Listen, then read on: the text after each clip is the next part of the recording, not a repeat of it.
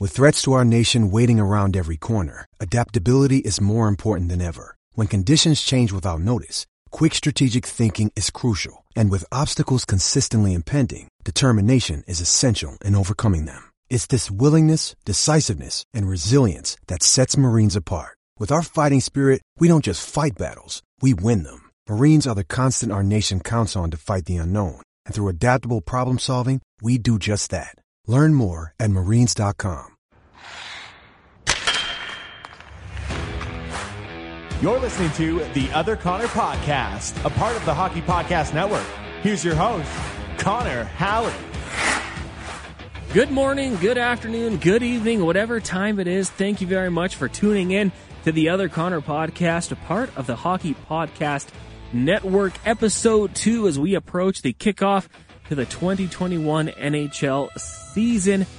And I, like you, cannot wait for it to get going on Wednesday night. We got a great show coming up for you on the podcast tonight. But first, I just want to pass along my condolences to the Muckler family. If you missed the news late Monday night, John Muckler, former Oilers assistant coach, assistant head coach, and head coach, passed away. Uh, no cause of death was given, but man, this guy has an absolutely amazing resume, winning five Stanley Cups with the Oilers organization. So we just want to pass our condolences along to his friends and family. Tough news for the hockey world and an absolutely big loss. As for the show tonight, uh, once again, I think we've got a very stacked lineup. We'll hear from former NHL general manager, as well as someone who does a lot of work on TSN, especially with their NHL broadcast. Craig Button will stop by. We're going to talk about Oscar Klefbom and some of the challenges that were presented for Ken Holland during the offseason with the Clefbaum injuries. And, you know, how do you address those needs? How do you handle that? Do you believe in the guys on your squad? Or do you need to go out there and address it through free agency like they did with the acquisition of Tyson Barrie? We're also going to talk to Pete Jensen from NHL.com. He is their fantasy editor, also the host of the NHL Fantasy on Ice podcast. You can watch him on NHL Network. The guy's everywhere. You can also give him a follow on Twitter at NHL Jensen. We're also going to bring in Hernan Salas. He is the TSN 1260 Oil post game host. He, alongside Tom Gazzola, will get things going next Wednesday after the Oilers take on the Vancouver Canucks. We'll ask him about Connor McDavid and Leon Draisaitl, but I really want to talk to him about some guys that may be less familiar to Oiler fans and just see how they played. See if they, they looked like they were looking pretty good. Of course, yes, you pull Puljujarvi back on the ice. Uh, Tyler Benson, I think someone that a lot of people are looking at to potentially take a big step this year if he can crack that squad. So we'll talk to Hernan Salas about that, but first things first, uh, someone that just really stood out to me coming off this world championship, and I know it wasn't the result that the Canadians wanted, but Oilers' first round pick from the 2020 entry draft, Dylan Holloway, uh, currently playing his games down in Wisconsin. Someone you don't get to see a whole lot of. Of course, we see the highlights when, you know, he scores a nice goal. It seems to make the rounds on Twitter, but I was really impressed with his play. Does all the little things right, brings that honest effort, and showed that he can play with skill. And I think down the road, that's something that's going to be a huge piece for the Edmonton Oilers. Really encouraging. And I think the nicest thing in this current regime with Ken Holland and the staff there, there's no rush. You know, he can play the next couple years in the NCAA if he chooses to.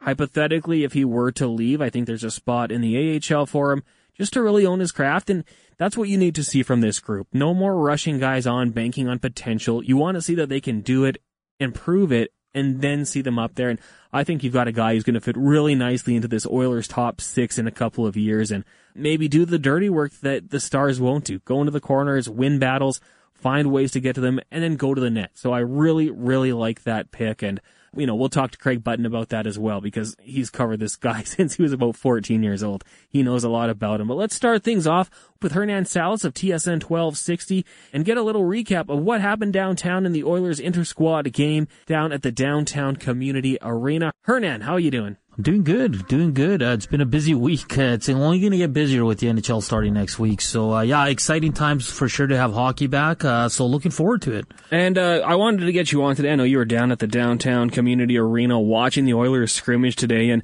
I think everything that we talk about here has to be taken with a grain of salt because, of course, it is a scrimmage against your own teammates. Yeah. But it's the first real chance we get to watch these guys maybe going close to full speed. Uh, let's just get the obvious one out of the way very quickly.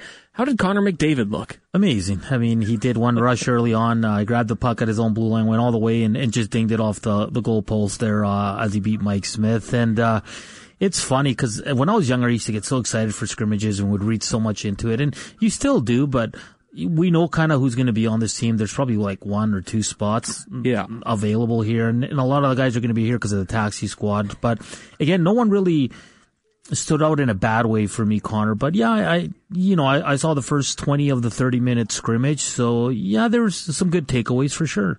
Yeah, and I, I, think that's probably the best thing that nobody looked bad uh, in that situation. You don't want anyone to suck out there because no. that would not be a good sign, uh, especially you know for what it was worth. Uh, how about uh, Jesse Puljujarvi? Uh, everyone was commenting about how big he looks out there. I, I hope it's more than just big because a lot of guys can look big on the ice. But how did he look in your opinion? Yeah, he, you know what, very similar. He's just such a big guy. Like, you almost forget how big Jesse Puljujarvi is and a little weird seeing him in the, I mean, they didn't have numbers on the jersey, but seeing the 13 on the helmet and all that. And again, I, I didn't mind that line with Kyle Turris and Josh Archibald. What I did like was, you know, about twice uh, early on in that scrimmage, uh, Kyle Turris, before the face-off, was communicating with Jesse and Archibald, like being a leader out there and kind of telling them where to go and all that. And I love that communication from Turris. But again, uh, Jesse Puljujarvi, he did score to tie it late. I wasn't there for the goal. Um, but from all accounts, I, I actually like that line. But like I said, I, I, I do think Kahun or Ennis are going to be in that top nine and Archibald will probably get bumped to that fourth line. But again, nothing bad on Jesse Puljujarvi. He did nothing spectacular. But, um, yeah, solid line for sure. And they tied the game. So, uh, kudos to them for that. Uh, you know, you talk about having the veteran on his line and, uh, I kind of go back. Was it Derek Roy playing with Nail Yakupov? Yeah. And that little stretch that they had together, like it, it wasn't great. Nail Yakupov didn't work out, but for a player still trying to adjust to the North American game, having a veteran center can go so far and just giving him those little hints. And yeah, you know, for you to say that, that I think that's huge. I think that's a yeah. really good thing to have going forward. And, uh, definitely I'm sure he appreciates it. You hope he takes that kind of stuff and says, okay, that's good to know. I'm going to listen because hey, you're a guy who's been in the NHL for over a decade. You were a first round pick too. Mm-hmm. You know what you're doing. Uh, how about Dominik Kahun? Yeah, you know, early on it was our first look at him as obviously he was he was unfit to play, and uh, we finally got to see him. He was on the line with Devin Shore and uh, Seth Griffiths there, who's a, a guy who's gonna maybe be a, a, taxi squad guy, maybe, or uh, you know, one of those first call ups and all that. But I liked him in the first three four shifts. I, I, thought he showed a lot of jump. He was buzzing around the offensive zone. He set up the first goal of the game uh, by Seth Griffith, and it was a very nice pass, like circle to circle, and almost like a no look. Uh, but he put it right on, on, on the stick of Seth Griffith, and he was able to one time it in. But uh, I liked him, and I know um, I know Gregor and Strider were saying he, he kind of tailed off uh, in that scrimmage. And uh, that might be again because it was his first time practicing and, and going full tilt with with his teammates. So early on, he looked really good. And uh, I mean, Strudwick and, and and Gregor, they they know their stuff obviously. So um, not surprised though if he was a little gassed there by the end. But first impression for me in his first three, four shifts, this guy can play. He's slick, and a lot's made because he's been on different teams and all that. But that not that's not necessarily a bad thing. Sometimes maybe teams just want you too, right? Like it's it's not always a negative in my eyes. And uh, he's got a fresh start here, and I expect him to be in the top nine. And I know what the line today wasn't the sexy line, but trust me, I. if you're a betting man, Dominik Kahun's going to play in the top nine. Uh, just looking at Team White, obviously pretty loaded offensively. Yeah. You had the McDavid and the Draisaitl line. Uh, for Team Blue, though, you got Ethan Bear, Darnell Nurse, Adam Larsson, uh, Caleb Jones. Those are the guys they had to go up against. How did they fare taking on that really loaded White team? Yeah, it was good, and I, I love that concept. Um, you know, I, pretty, Dave Tippett's done this before, and I'm sure a lot of other coaches do it. But I love it because get them ready. You know, you're to be, you're not to be playing guys like Connor McDavid because there's only one Connor McDavid, but you are to be playing against the other team's top line. So why not go toe to toe with McDavid or Draisaitl? And I love that Larsson and Caleb Jones were also on that team. Get them ready, you know. And the the white team only had three lines and and almost all NHLers. So get them ready right away. So I, I kind of like that. And I thought Bear Nurse held their own. They were really good. And I know I said this earlier as well, but, uh, Team Blue, everybody looked at the, uh, on paper and was like, wow, this is a little unfair. But from what I saw in the first period, Team Blue took it to them. they were the better team. They had the the more offensive uh, zone time and all that. So yeah, I thought Bear looked good. He he's he's so uh, he's so good at passing the puck. Man. Yeah. Like I just watching him, like he hits the tape all the time. And Darnell looked solid as well. And uh, I did like Caleb Jones a lot with Larsson. Uh, Caleb Jones, uh, it seems like the communications there. They have played together in the past, so I like that strategy to get him ready and go up against uh, you know your own teammates, but the top two lines of the Edmonton Oilers, and they passed the test today because they were solid. I don't want to get biblical here, but iron sharpens iron, and you know it's it's like football. Uh, you, you hear it all the time when the top receiver takes on the top defensive back. Like that's how they get better. And if if you want to go, man. if you want to go up against the best players in the NHL and see what Darnell Nurse and Ethan Bear can do, then the best way to do it is roll out a line like Connor McDavid, and then follow that up immediately with Dar- uh, And- Leon Draisaitl. And practice like you play, man. Exactly. If you practice and you half and you half ass it, Connor, like it's gonna translate into the game. Detroit Red Wings, they've always said it when Lidstrom was there. Like if you missed a pass in their practice, they would stop and be like, "Come on, let's be better." So Yeah. I, I kind of like that, and that's the kind of mentality you need to be a successful team. when we had Darren McCarty on the show, of course, uh, with Jason Gregor and Yeah. Jason Strudwick, he he mentioned how serious Lidstrom was in practice. Like he didn't let up on you. He didn't make it easy because if he does that, you know, maybe you start taking a little bit easier, and then in games, what does that do? So yeah, Yeah. you bring up a good point. Uh, Hernan Salas joining us here on the Other Connor podcast. He's the co-host of the Oilers post-game show with Tom Gazzola, also the uh, co-host on the Corey Graham show, which you can hear on TSN 1260 from 6 till 9 Monday through Friday. Uh, Hernan, just one last question for you. Is there anyone out there who surprised you? Uh, maybe someone you didn't quite expect but looked better? Not surprised, but looked better. Tyler Benson playing with Kyron Chason. Um, he makes good little plays in the offensive zone that maybe go unnoticed if you're, you know, up in the press box or you're watching on TV. And he had a really good play behind the net, uh, shedded his defender, made a nice pass into the slot, and Koskinen made a good save. But Tyler Benson's one of those guys, and, and you know, skating's always the issue with him. I thought he was getting around okay and, and good. I mean, I didn't notice a big jump in his skating, but in the offensive zone, man, he thinks the game really well, and he and he has the talent to make the plays. So I don't know if this guy is going to make the crack the top twelve. I highly doubt it, but I think he'll be one of those taxi squad guys. But I liked what I saw from him today. I I thought he was making good offensive plays, good reads, and all that. And uh, he's one of the guys that stood out for me for sure. That is not uh, uh, for sure on the Edmonton Oilers roster. Definitely a lot of potential there. So uh, another name to watch and going forward, and uh, we'll see if he cracks the lineup at all this season. Hernan, thank you so much for joining us here on the podcast. We'll talk to you later. Yeah, thanks, man. Uh, anytime, Connor. That was an interview I had with Hernan Salas of TSN 1260 recapping the inter-squad game. And like I said, the, the biggest thing there is you don't want anyone to look bad. I mean, this is a, a matchup where everyone's kind of out there, probably not going 100%, maybe 75 to 95. Uh, that might even be a bit of a broad range, maybe 75 to 85%. And you know what? Connor McDavid looks good. That's a good sign. And I really like how they staggered the teams there. You, you put your strong offensive players on one side, your top two defensive pairings on the other, and let them go head to head. Like we said, iron sharpens iron.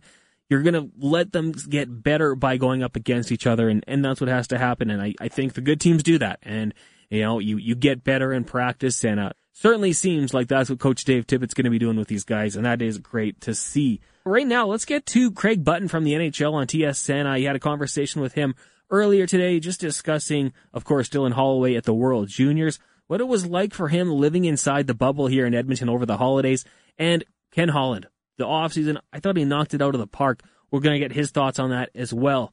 Craig, how are you doing today? I am good, Connor. How are you doing? Uh, I'm doing very good. We really appreciate you hopping on the podcast here. Uh, I just want to start off by saying awesome job at the World Juniors. Uh, certainly unique circumstances for the whole crew, but you guys did an absolutely amazing job. What was it like in the bubble? Well, I mean, I think that uh, one of the benefits uh, from the bubble that we experienced was it was built on the flawless experience of the NHL return to play. So, uh, again, the same uh, level of collaboration between uh, Alberta Health, uh, Hockey Canada, the IIHF, and every single participant. So, you know, when you when you can pull something off uh, that was flawless like the NHL did, I mean, there's a manual. Just follow it. and that's what got followed, and that's why uh, the tournament was able to, to proceed in, in, the manner that it did and, and be completed in the manner that it did. So I can't I can't say enough about everybody that invested their time and support to make it comfortable for the players and everybody involved in it, uh, from the, from the people testing, from the nurses that were on that were around the hotels and the, everybody, to the organizers, uh, was, the, the hotel, everybody. It was phenomenal, Connor. It really was. I, I, I was honored to be part of it. Oh, that's awesome! And like I said, just amazing work from everyone involved on the broadcast and throughout the whole tournament. Uh, since this is an Oiler-based podcast, I got to ask you, what do you think of Dylan Holloway's play? And did he show you anything that maybe you didn't know he had? Uh, you know, I'm not the right person to ask in that regard because I've watched Dylan play since he was 14 years of age. So uh, nothing, nothing, nothing that he did there surprised me. I, I've, I've watched Dylan grow as a person and grow as a player, and I've said this. He's got skill, he's got power, he's got will. Uh, you know, anything that's asked of him in the game, and anything that's required of him in the game which is a big thing. There's a lot of players that will do what's asked of them. But can you do what's required at a high level? And Dylan Holloway, to me, he can do those things. And he can do it on the left wing. He can do it at the middle of the ice. He can do it offensively. He can do it defensively. There's no game that I think uh, Dylan Holloway cannot excel at and I think he's a, a, a terrific player that's going to be a, a, real solid addition to the Edmonton Oilers.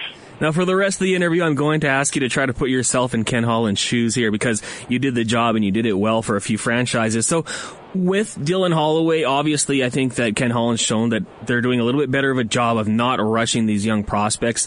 How would you handle him going forward? Obviously, he's playing at Wisconsin and he's got a few years left of eligibility. What do you think the plan is for Dylan Holloway? Well, I don't have to think about what the plan is. I know what the plan is because these are the words of Ken Holland. We're gonna we're, we we want our players to get in positions where they can compete for a job and earn a spot on our team. We are not going to give players spots on our team based on potential. It's as simple as that. That's how Kenny's operating. So uh, and, and he's got a record of phenomenal success in being patient with players. His term is, I want them to arrive overripe, if anything, and put them in there. He's not gonna he's not gonna exclude players if they show that they are capable of playing sooner rather than later. But any player is going to have to show that you're ready to earn that spot and contribute at the NHL level. There's a massive difference between contributing at the NHL level and playing at the NHL level. And those are, and, that's a significant difference and distinction that a lot of teams don't make. And oh, you're playing in the NHL. Yeah, great. You didn't do anything. And, and, and this is not a criticism. Jack Hughes, the first overall pick. Kaapo Kakko, the second overall pick. Kirby Dach, the third overall pick in the 2019 NHL draft. They all played in the NHL last year, and I'm talking up to March. And not a single one of them made a significant uh, contribution to their team's success. Not one of them. So they wore an NHL jersey and, and, were, and were in development mode. Now Kirby came back, which is really an off season for a player four months later, and we saw how good. Well, that shouldn't come as a surprise. You take the benefits and the experiences of your first year in the NHL, and then you you grow and you learn and you come back, and that's exactly what Kirby did. I look at what Kirby did in August as uh, as his second year, the beginning of his second year in the NHL, but. It's not about playing in the NHL. It's about contributing in the NHL. And Kenny understands that this past offseason, I think the biggest story for Oilers fans, at least, was Oscar Klefbom and kind of the uncertainty what would happen with the upcoming season and even his hockey future going forward. If you're in that circumstances, I mean, what's the lines of communication between the Oilers side and the Oscar Klefbom camp about it with how serious it was?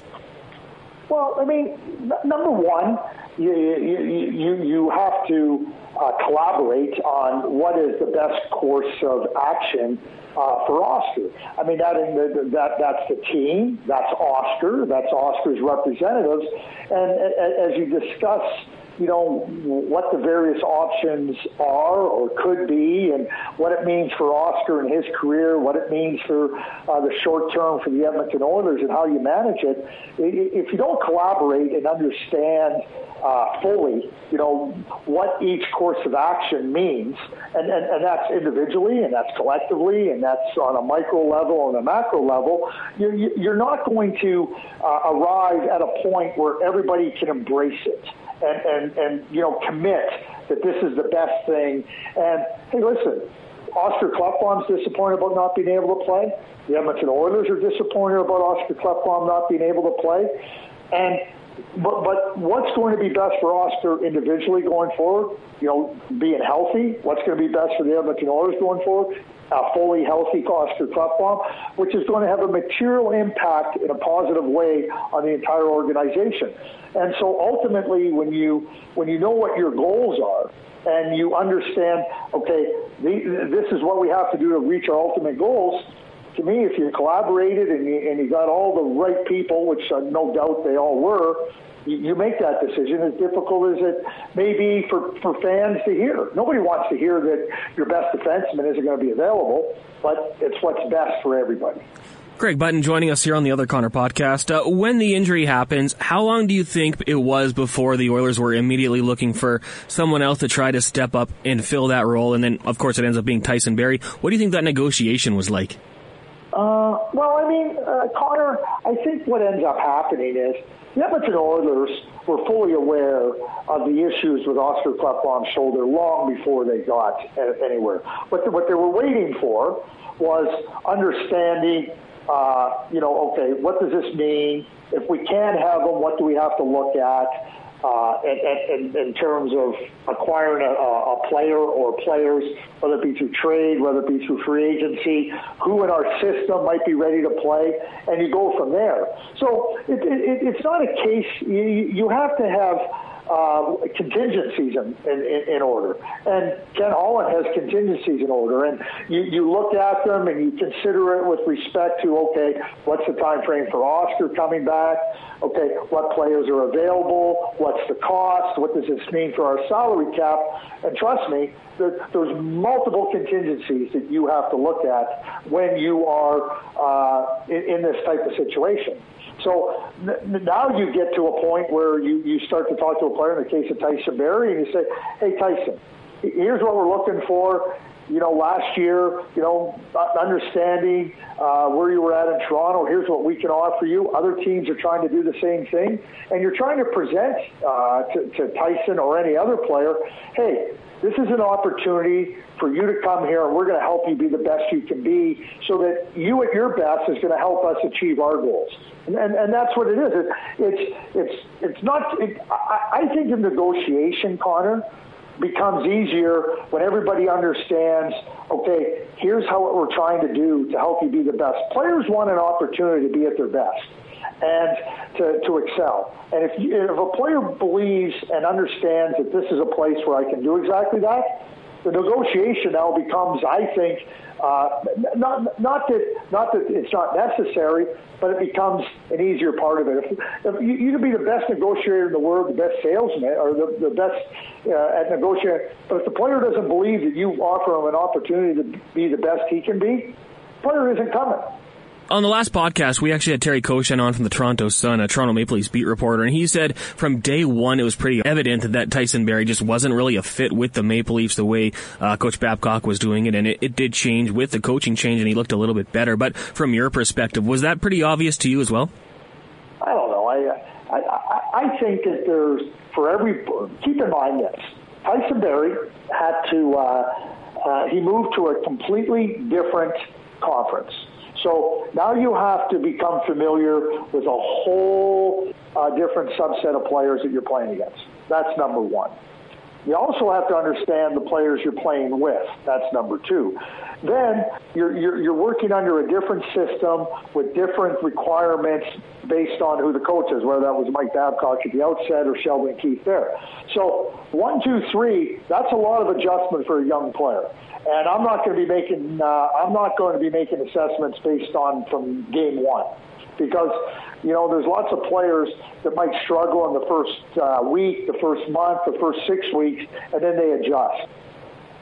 Tyson is a player that in Colorado was counted upon and asked to carry significant play, move with the puck, join the attack, be part of the transition. The power play was a big part of his uh, repertoire. Well, he goes to Toronto and he wasn't given those same opportunities. I think Tyson tried to do everything he could to do what was asked of him. But quite frankly, I think the Toronto Maple Leafs asked him to be something that he wasn't. I thought when they acquired him, it was a really nice fit. It was something that they hadn't had. It was something that I thought could take the pressures off of Morgan Rielly offensively. And to me, they put him in a position where it wasn't. And Sheldon Keefe took over, and it was a very brief time where he moved into it because, you know, we saw a little stretch of it. It was very brief for a very short period of time under Sheldon Keefe. So to me, Tyson Barrie in Toronto, they asked him to do things that weren't to to to, to his exact skill set and to his strengths. And so what they got was a player that uh, that tried to do everything he could in those other areas, but it wasn't a skill set. It's like asking me. It's like asking me to go and be a finish carpenter when I can't even hammer a nail into a piece of wood. it's just not going to work, right? No, it isn't. Doesn't mean that I'm going to try to hammer the hammer the nail. I, I, I better know what your skills are. Uh, Craig, I just want to ask you a scenario that's kind of been playing through my mind for a while here. And I, I, go back to the 2016 season. The Oilers make the playoffs. Things are kind of looking on the up and up. They've got some nice young players. Transitioning into the 2017 season, it didn't quite go as well. And I always thought that maybe Peter Chiarelli expected some of his guys to take that jump that maybe they weren't quite ready for. Uh, Matthew Benning comes to mind, Drake Caggiula, and obviously the 2017 season doesn't quite go as planned. When you're a general manager in that offseason, how do you find the balance balance between uh, maybe giving your younger players a chance to grow into roles, but at the same time knowing maybe we need to bring someone in from outside the organization to kind of be there just in case and, and provide some depth around them? Well, there's two parts to that, Connor, for me. And the first part is this simply a general manager's job is to assess the team as it is. As it is not as he wishes it to be, not as he hopes it can be, as it is. So when a manager does not assess the team as it is, that's a failure on the manager's part. And you know how players grow into their positions and grow into roles? Outside the NHL. Exactly what I just said about Kenny Holland. You know what? You're going to earn a position in the NHL. You're going to show through different areas uh, of your play outside the NHL that you're deserving of a chance at the NHL level, and then we'll see if you can earn a spot, hold a spot, and contribute to our team. It doesn't work in reverse. Managers, teams make massive mistakes year in, year out, where they put players into positions that they're not ready to handle. And then inevitably, what do we do? And when I say we, I'm talking collectively, oh, that player failed. Players are failed more than players fail on their own. That's a fact.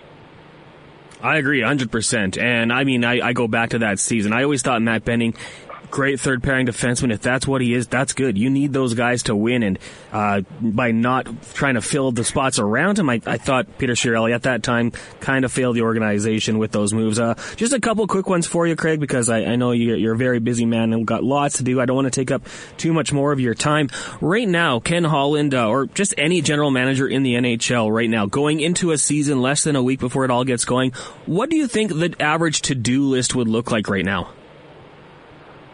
Well, I mean, uh, that's a. I mean, no manager has had to deal with this type of scenario. I mean, number one, number one, okay. Uh, there has been seasons that have been shortened. We've seen in the lockout of 94, 95 and 2012, 2013 that seasons began in January. But this isn't just about a shortened season. You know how you how you how you've looked at your team, how you've prepared your team, how you how you formed your team with the idea that you're playing in a specific division in a significant conference, completely changed. It's completely changed. So now you, you, you're looking at your at your rivals, who you're playing lots. You know where you're going to finish in your division, who, who what what you're trying to do uh, with respect to your conference. It's all been it's all been thrown up and, and it's all been ripped up and thrown away because it's necessary. So, if you ask me what the to-do list, it would be, in my view, because I don't have any experience in this, just like no manager has any experience in this, is that number one, what do you need? You need to understand that there's going to be a growth period as, as you start to try to understand who you're competing against on, on a regular basis. Let's look at the Canadian division. Well, it's Canadian teams versus Canadian teams. So I think you got to be very careful about how you evaluate at the beginning and what you're learning through the process as you get two and three and four weeks into the season. Because I'm not going to evaluate what's happening at the beginning. I'm going to be evaluating and seeing how teams are adjusting at that point in time. Three, four weeks into the season. What are they learning about their opponents? Because the opponents aren't changing. And the Canadian teams, the Edmonton Oilers, are going to be playing against the same six teams the entire regular season. So that requires a focus. Okay, what do we need to know about Toronto? What do we need to know? So that's a luxury when you only have to worry. You think about the, the turnaround in the regular NHL season. You know what? Oh, the New Jersey Devils are coming in. Okay, what do we need to know about the New Jersey Devils? There will be no excuse for not knowing who your opponent is. Now, at the beginning, that's part of the growth. But after a while, zero right in, and we got to know who our opponents are and know what their strengths are. Number two is I don't think you have a lot of room. There's going to be uh, taxi squads and everything. You have to be able to get your players in, in, into positions that they can handle. I don't see a lot of rookies being playing this year because the stakes are really high uh, for every team. You know, like you know, four teams in each each of the divisions, and so you, coaches are going to have to if they're going to play a young player with not a lot of experience, that player better clearly demonstrate that he's ready to contribute. Back to what I said about development. And, and to me, there's no in between. There's no, there's no, well, give him a chance. Let's see what he can do. There's no luxury like that. So that to me would be and, and then thirdly, with those young players and those players that are on your taxi squad, you have to keep them engaged. You have to keep them ready and developing because they're in different stages. They're not in the American Hockey League or in junior hockey playing. You know, they're going to be with your team. And so you have to have people invested in their development. And it can't be Dave Tippett. It has to be other people that have to come in and do that. So that th- those would be the three things that I would have on my to-do list. Craig, that was an absolutely awesome breakdown. Just very quickly, who do you think comes out on top of the North Division? Montreal. They have the best goaltender. I think they have the best defense group in the NHL or in, the, in that division. And I think that the additions that Marc Bergevin has done in the offseason have been tremendous. Obviously, Nick Suzuki and Kasperi Kotkaniemi have to take the next steps. But but I, I, I think that I think that team is much much deeper, and I'll tell you why I say that. If you go back last year, at the beginning of the year, they were a good team, and when they got hit with injuries, they were decimated. They were not able to overcome their injuries. So what ends up happening is, okay, we have the pause. What happened when Montreal came back and played with a full roster? They were darn good, and I'll tell you how good they were. I thought Philadelphia had a legitimate chance to compete for the Stanley Cup until I saw them play against Montreal, and I took Philadelphia right off my list. That's a good one. I mean, they, they did look better in their return to play. You're right. So uh, we'll have to watch out and see what happens. Uh, Craig, thanks so much for doing this, and hopefully we can get you back on the podcast down the road. Anytime, Connor. Anytime. Craig Button from the NHL on TSN, also a former NHL general manager. Awesome stuff from him. Really appreciate him coming on the show today. You can give him a follow on Twitter at Craig J. Button but I'm sure you already do. He's just an absolutely awesome, awesome person. And we'll get him on the podcast down the road and see if his prediction of the Montreal Canadiens winning the North Division came true. You're listening to the Other Connor podcast on the Hockey Podcast Network. Just a reminder, if you want to give me a follow on Twitter at Connor Hall, you can give me a, uh, some comments, some feedbacks, any Oilers you'd like to hear from. I can try to reach out to and get them on the podcast. Uh, as I mentioned in the first show, that's the goal eventually. And I, have got a few guys lined up, but we're going to bring some former Oilers on the program and just to discuss their time at Edmonton. You know, what was the hot spot for the nights off? Favorite restaurants, biggest moment on the team, favorite teammate, things like that. Very lighthearted stuff. We want to have some fun with some former Oilers. So if there's anyone out there you want me to try and track down, let me know at Connor Halley on Twitter. Right now, though, let's wrap up the show with a little fantasy talk as Pete Jensen joins us. He, of course, from NHL.com. He's also a part of their fantasy podcast, Fantasy on Ice. He's on the NHL Network. He's on Twitter at NHL Jensen. Pete, how are you doing today? Hey, great to be on with you. And uh, yeah, looking forward to previewing the fantasy hockey season with the season less than a week away from opening night. So, uh, of course, the new divisional alignment that actually really plays into your fantasy drafts. We just did our latest mock draft, and I've never, I'll be honest, I've never looked at the division matchups as much as I do now. Now I think it's like one of the most important things for this 56 game season. Well, yeah, Pete, I think we do have to start there. The new division's obviously changing a bunch of things when it comes to strategy. And, you know, you can really take advantage of some mismatches.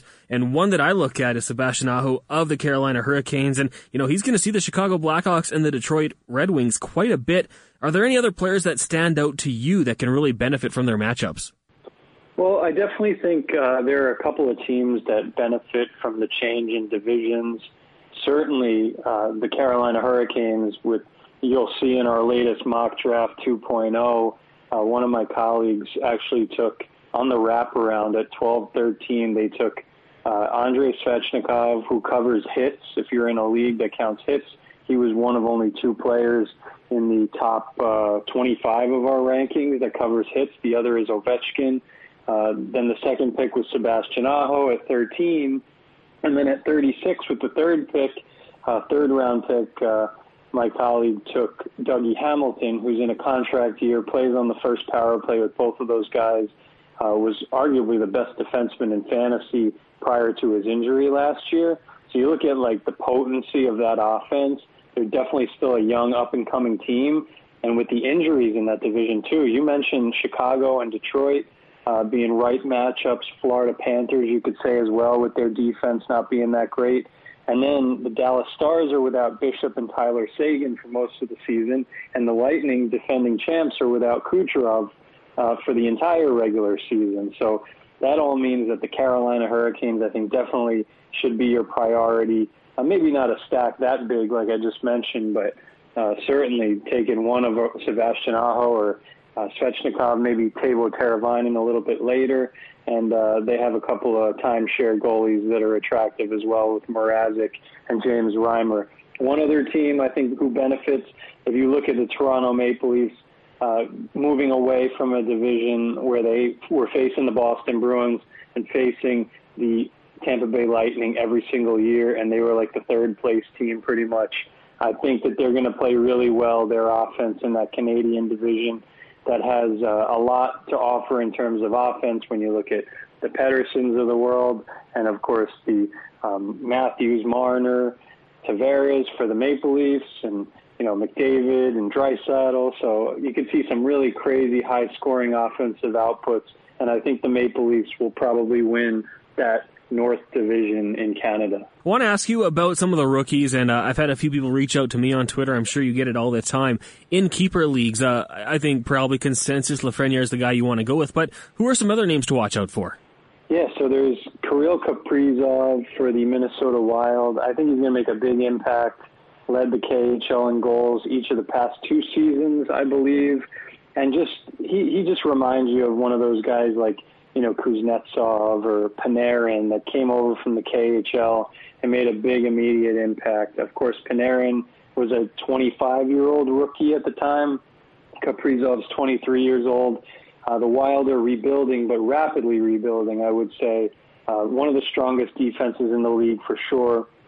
Good goalie tandem with uh, Kaapo Kahkonen is another rookie to watch in keeper leagues uh, a little bit deeper than some of these obvious names. I think he could be, you know, a really big gem for the for the Minnesota Wild long term. The Wild also have Marco Rossi. We'll see if he can step in and uh, be in their top nine forward group and maybe even be elevated to the top six because Minnesota has no centers. Their best centers are like Marcus Johansson, Nick Bonino, uh, Nick Bjugstad. They don't really ring a bell fantasy wise, I can tell you that. So, yeah, I think those guys in Minnesota, I'm definitely zeroing in on. I think that they're the leading candidate, even though they're rebuilding to get that fourth spot in the West Division after Colorado, Vegas, and St. Louis.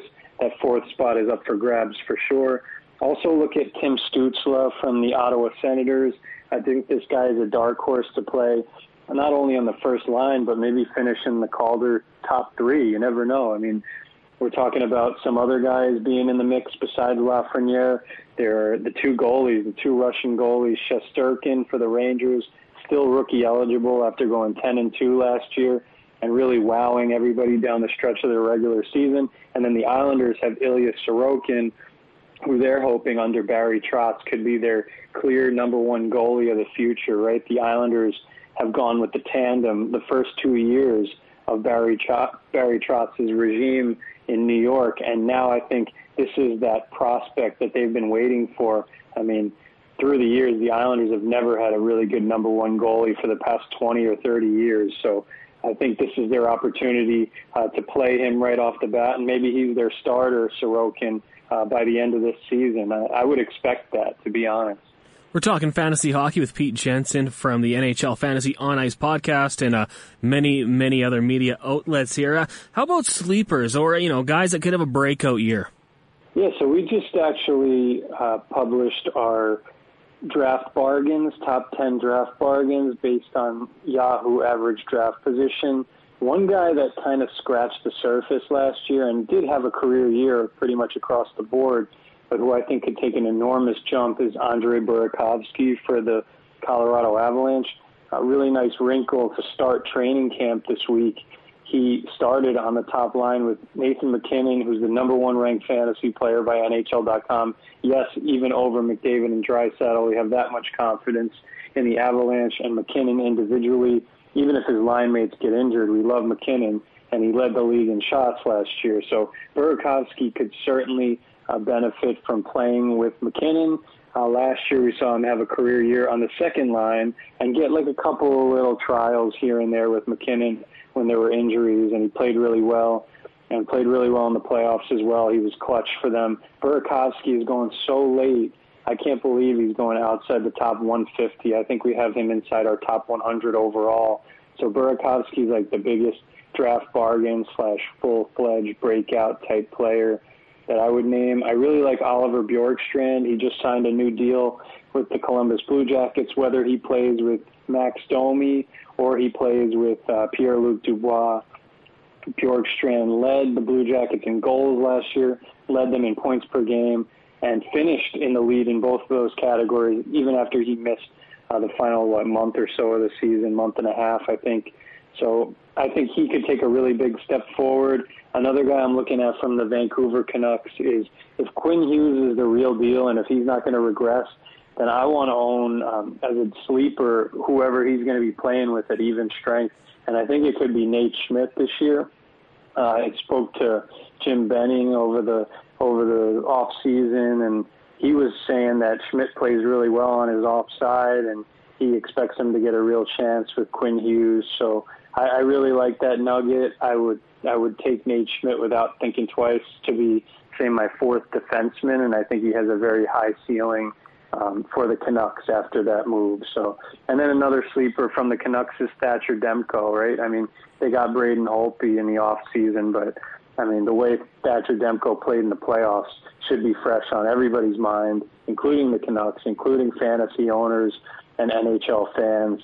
Uh, if Vancouver is going to, you know, compete for the Stanley Cup the next couple of years, Thatcher Demko is right up there with Pettersson and Hughes and Boeser as their young core of the present and the future for Vancouver. All right, Pete, uh, that was an amazing rundown, and I'm sure there's a lot of people listening right now just jotting down those names because that was some good stuff there. This is an Oiler-based podcast, so I've got to ask these questions as well. Going through your mock sure. drafts, where do uh, Connor McDavid and Leon Draisaitl tend to get drafted, and do you have any point projections for what they might be able to do this season? Well, yeah, so the point projections are going to be over 56 games, so if you hear me saying – oh, they're under 100 points. I mean, that seems unusual. That that's the reason why. I mean, so I mentioned MacKinnon is my number one ranked fantasy player because of the shots, because of the team security, because he was on a 111 point pace last year. But of course, if you're in a points only league, McDavid's going to go one, and Draisaitl is always going to go two. Uh, maybe someone would take MacKinnon over Draisaitl in a points only, but I don't think so. I think points only. Definitely uh, the two Oilers at the top. They deserve to be there. Um, standard leagues, it is worth noting that MacKinnon has finished ahead of McDavid in each of the past two seasons in standard leagues. So that's goals, assists, plus minus, power play points, shots on goal, and hits. Um, so that's notable for sure. That's another reason why we have MacKinnon a little bit higher than those guys. But hey, with them, it's always who who are they going to be playing with uh, as their line mates, right? So I think uh, with Dominik Kahun, Jesse Puljujarvi, they have a couple of new options to integrate. Those are two other. I mean, anybody in Oilers country knows that those are two of the best sleeper candidates, even if you're not uh, Oilers biased. But certainly, if you are, those guys might go even a little bit higher. So I think uh, that's a fun storyline for sure. I'm also interested to see with the injury to Oscar Klefbom, can Tyson Barrie look more like the defenseman that he did, uh, what, two seasons ago when he was with the Avalanche, and the year before that, even when he had career highs in points with almost 60 and power play points with uh, 30 something, I think. So, yeah, I, I think that the Oilers' offense and power play could maybe even be even better than they were last year when they led the league in the regular season and the playoffs. So, yes, to answer your initial question, Connor McDavid, 75 points in 56 games, Leon Draisaitl, 72 points, and we have Draisaitl tied for number two in the NHL with MacKinnon, and McDavid is alone at the top, 75 in 56. That's a great rundown there. And uh, those are a couple names I was actually going to ask you about. Uh, uh, the news broke a couple days ago that Jesse Puljujarvi will be changing his number. He's dropping 98, going to be wearing the 1-3 going forward. So a lot of people hoping it's kind of a cleanse and he can find his stride.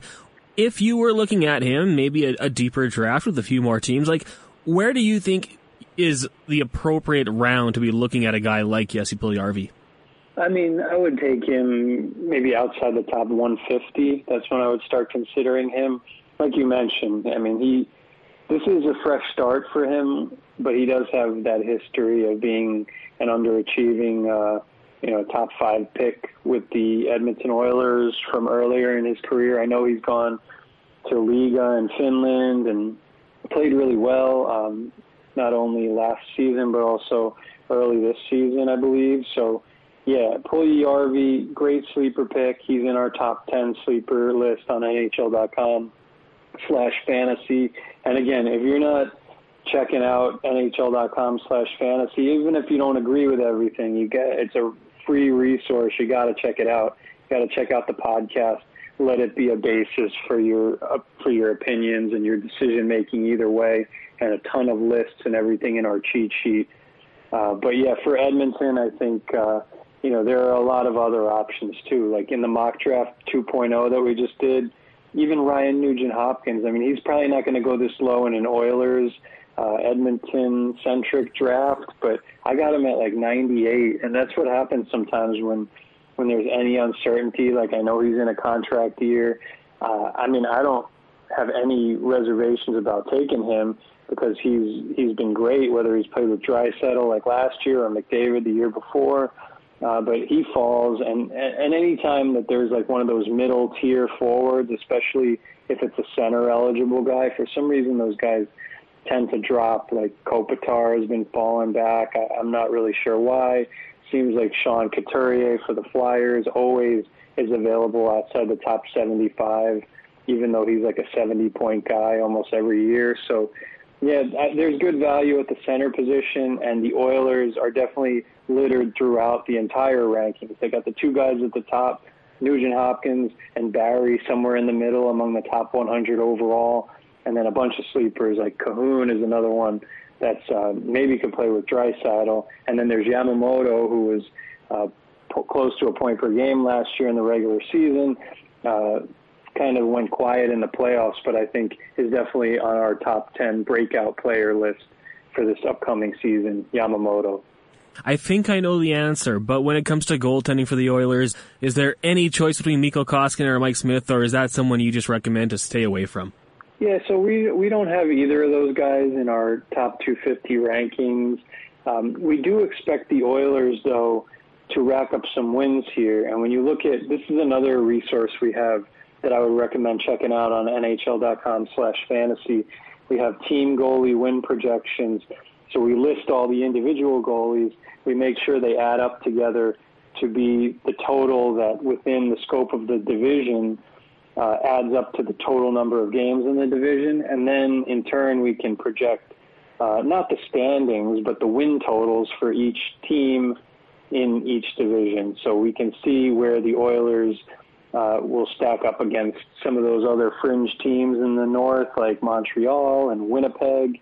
Uh, even Vancouver, I don't think is a lock to make the playoffs. I have them in, but we have them at 29 wins, and then we have the Oilers, Jets, and Canadiens at 28 wins. So really tight for only two spots. Uh, talking about those four teams for two spots. So if you look at it from that standpoint, you know that during the regular season, Mike Smith and or Koskinen are going to be worth streaming, picking up off the waiver wire, playing with favorable matchups, maybe as a third or fourth goalie. And some of the nights they're just going to get the wins because uh, McDavid and Draisaitl are going to have three, four points apiece, and and they might win, you know, something like a six-three type game. Um, that's going to be a fun division to watch, and the Oilers will definitely be in the thick of it. I don't know if I have them in the playoffs this year. Right now, I have them on the cusp with Montreal, like I said, but um, I do think they're going to be right there in the mix, and that's that's because of Dave Tippett and because of their elite scoring and their elite power play. So um, I would not draft Koskinen or Smith. That said, I would definitely stream one or both on the waiver wire, and I would lean Koskinen if I had to pick one between the two. Just a couple more questions for you, Pete. I want to ask you about uh, players that you would try to avoid, like guys that you see maybe going in mock drafts a little higher than you think they should, and you're a little cautious of. I mean, definitely Connor Hellebuyck. I just think his year-to-year inconsistency has been tough to gauge. Like last year, I wasn't super high on him entering the season. Of course, then he goes and has a great year, but the year before that, I think um, he definitely underachieved, and that was the year after his career year, the year before that. In general, over the past three years, Winnipeg has been on a decline. So I think that, you know, you can look at Winnipeg as being vulnerable to missing the playoffs this year in the North Division. So, yeah, I think that Connor Hellebuyck is a little overrated in terms of going in the top 20 overall in Yahoo ADP. So that's a little concerning. Uh, Mika Zibanejad is dealing with, I think, some sort of an injury here in training camp. Uh, he's missed the first three days last I checked. So for the Rangers, and the other caution was Zibanejad. As much as we love what he did last year, I mean his numbers over, I think it was 56 or 57 games were ridiculous. He was in the 70s in points and he was in the 40s in goals, and he led the NHL in goals per game that's great, and you love taking him in the top 20 overall, but his shooting percentage was almost 20. So look at it for what it's worth. I mean, Draisaitl the year before this past year had a crazy high shooting percentage, and then he pretty much kept it up and and had and led the league in scoring, even though he uh, regressed maybe a little bit in shooting percentage. If Zibanejad regresses and maybe he's playing with some younger players, I know the Rangers have a ton of left wings with Panarin, who plays on the other line, and then Chris Kreider and Lafreniere. So, and Kaapo Kakko is maybe he has a high ceiling, but he also has a very low floor, like we saw. So if Zibanejad is not fully healthy and his shooting percentage comes down, maybe he's not worth taking in the top 15 uh, if people are getting really excited about him based on what they saw last year. And then uh, definitely I would be cautious with the Vegas Golden Knights two top defensemen. Alex Pietrangelo came over there in the off season. Uh, he is now going to have to hang with Shea Theodore, who was one of the breakout defensemen of the playoffs. But the problem is maybe only one of them could play on power play one. We're not sure how they're going to um, dissect that one, and maybe it'll create a point share. So if you're expecting Shea Theodore to be top five in the league in scoring, uh, maybe you'll be disappointed, not because of the player, but just because of the situation. Look at what happened in Toronto last year with Rielly and Tyson Barrie. Also, the past two years with Brent Burns and Erik Karlsson in San Jose. I try to learn from my mistakes, so I see a similar situation. And Pietrangelo's point ceiling over a full season is only, I think, 54. So that's his career high, which is pretty good, but it's not like he's had 60 or 70 point seasons before in the past. So playing as part of a point share for Vegas, new team, some adjustments, splitting some time. It just makes me worry about the ceiling of Pietrangelo and Theodore. You can get Theodore uh, three, four rounds later, I think, than Pietrangelo. But if you're taking Pietrangelo in the top 50 overall, it's you have to proceed with caution. I would try to wait on him to get him. I might even take Torey Krug over Pietrangelo, to be honest, uh, with him going to St. Louis and taking his old spot. So just something to consider with those couple of guys going into your drafts. Absolutely. Uh, just two quick questions for you before we let you go here. How many leagues are you in this year? And leading up to drafts, do your friends just blow up your phone looking for advice?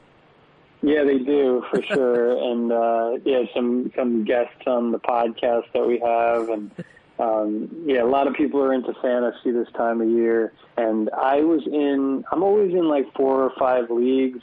I always say I'm going to trim it down, but then I always get sucked back in. I'm hoping to do three, three or four this year.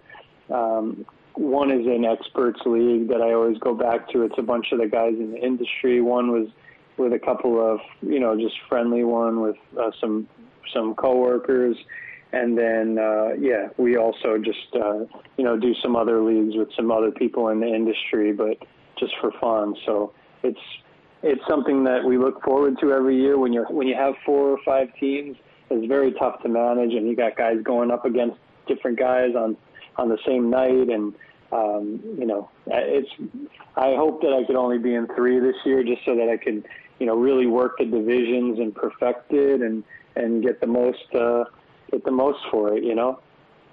Absolutely. I mean, I, I face that every year with fantasy football as well. Like, you always want to cut back, but it just doesn't happen. These friends find a way to sway you back in. But, uh, good luck with that, Pete. I really appreciate you hopping on the podcast today, and hopefully we can get you on another time. Yeah, sounds great. Thanks for having me. Thanks for plugging the podcast again. NHL Fantasy on Ice and NHL.com slash fantasy for the cheat sheet, all our projections, all our rankings, keeper or non-keeper, um, all our lists, rookies, sleepers, breakouts. Check it out. And thanks again for having me on. Absolutely awesome breakdown of fantasy hockey. Uh, if you are in any pools, any drafts coming up here the next few days, I hope you had your pen and paper there because there was a lot of information to take in and, uh, I like those projections for Connor McDavid and Leon Draisaitl. I think if those guys do that, and we expect they should, you're looking at a pretty good season for the Edmonton Oilers. So once again, big thanks to Pete Jensen from NHL.com. That's going to do it for episode two of the Other Connor podcast. Thank you guys so much for tuning in today. I really do appreciate it. Uh, next time on the show, we'll be setting up the first game of the 2021 NHL season. I think we're going to get Jason Strudwick, TSN 1260 analyst, as well as a former Oiler, on the program to get his thoughts. Uh, being a former player with this really short season and even shorter training camp and no exhibition games, what's it going to be like for these guys? Is it going to be tough to find their legs? Should we expect some kind of sloppy hockey to start the season? Lots of offense? I think we'd all like that, but we'll get his thoughts on that and we'll bring somebody in from Vancouver to get their thoughts on the Canucks as the Oilers start off with two straight games taking on Vancouver. Once again, thank you so much for tuning in. We'll talk to you next time. Thanks for tuning in to the Other Connor podcast. New shows drop every Tuesday and Friday wherever you get your podcasts from.